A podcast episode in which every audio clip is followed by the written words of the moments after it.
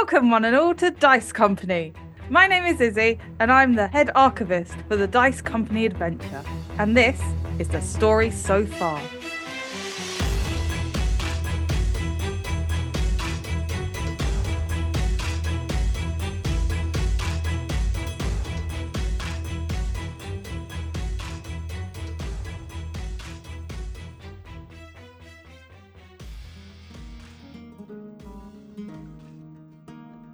When last we met our heroes, they were in the ancient dwarven caverns, drinking reindeer milk eggnog with an eccentric demigod. So, just another Tuesday. But how, you may ask, did they get here? Well, let's attempt to summarise. It started in a warehouse in Lunadine, the capital city of Alphon, where a physically broken but keen minded individual named Vander Finnick had a plan to steal an air elemental from an Empire foundry. The goal was to power his airship. Well, the airship he had acquired in a way he preferred not to speak of.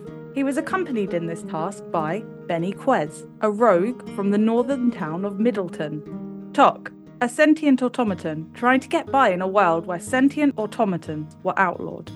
And Augustus Zeno, a nobleman whose reason for joining this ragtag group was somewhat mysterious. The four had little in common.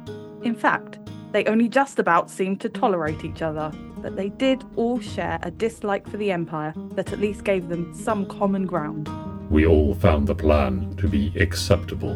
The group succeeded in stealing the elemental, but they weren't exactly subtle about it, making themselves highly wanted and even getting the nickname the Pissy Fingers Gang by the newspapers. No, no, no, no, no. That is not becoming a thing. In fact, they became such wanted fugitives that on their return to Vander's warehouse, they discovered that a member of the Shadow Vanguard, the Empire's own elite force, had been dispatched to, well, dispatch them. The group managed to retrieve the airship and they took to the skies. With no obvious safe harbour to aim for, this ill matched team found themselves cooped up together for the foreseeable future.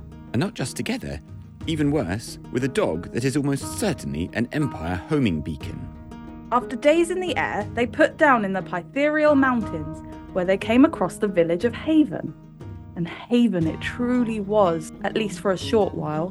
The party rested and recuperated. I was almost killed by a giant squid. Minor incidents with seafood aside, it was a period of respite.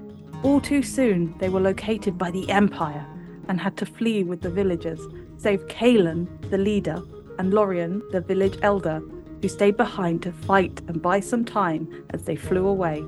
The next stop was Slateholme in the mountains near Ovik. After setting up the Haveners with a new location, the team decided that the gnomish city on the fringes of the Empire was the ideal spot to regather and see if they were in any way capable of lying low for a while and earning some coin that would at least broaden their options. I had an old friend in town, Gearhead, who I knew could set us up with some work.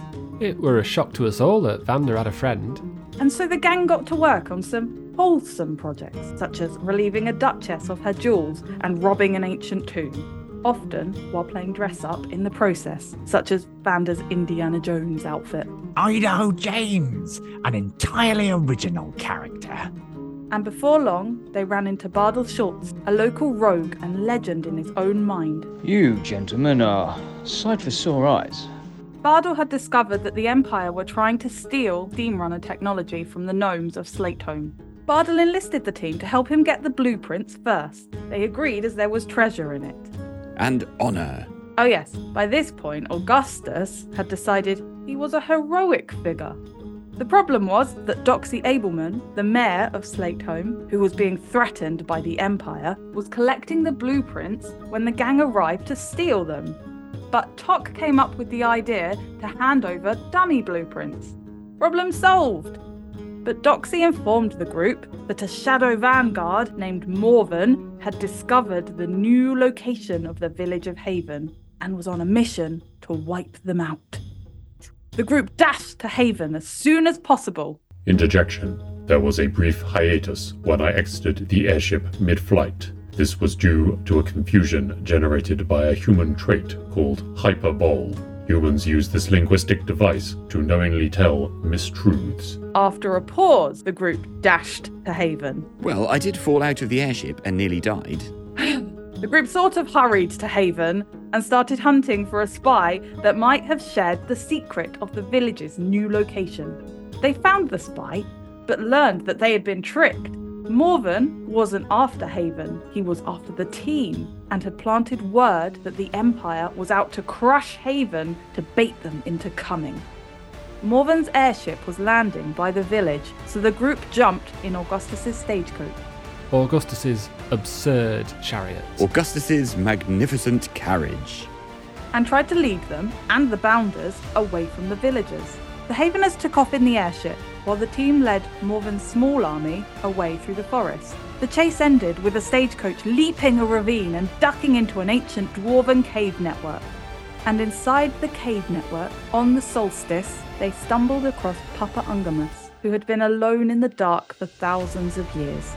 I'm Papa Angamas. They had a lovely feast together, but this happy moment was balanced out by Papa Ungamus revealing that there is a powerful sealing spell on the cave, which means that nobody can leave. Oh, and that a horde of ancient zombies are trapped inside too. So, plenty to ponder as our heroes plot their next steps.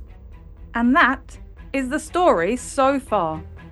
Keep an eye out for chapter 22 Stagecoach to Veracure.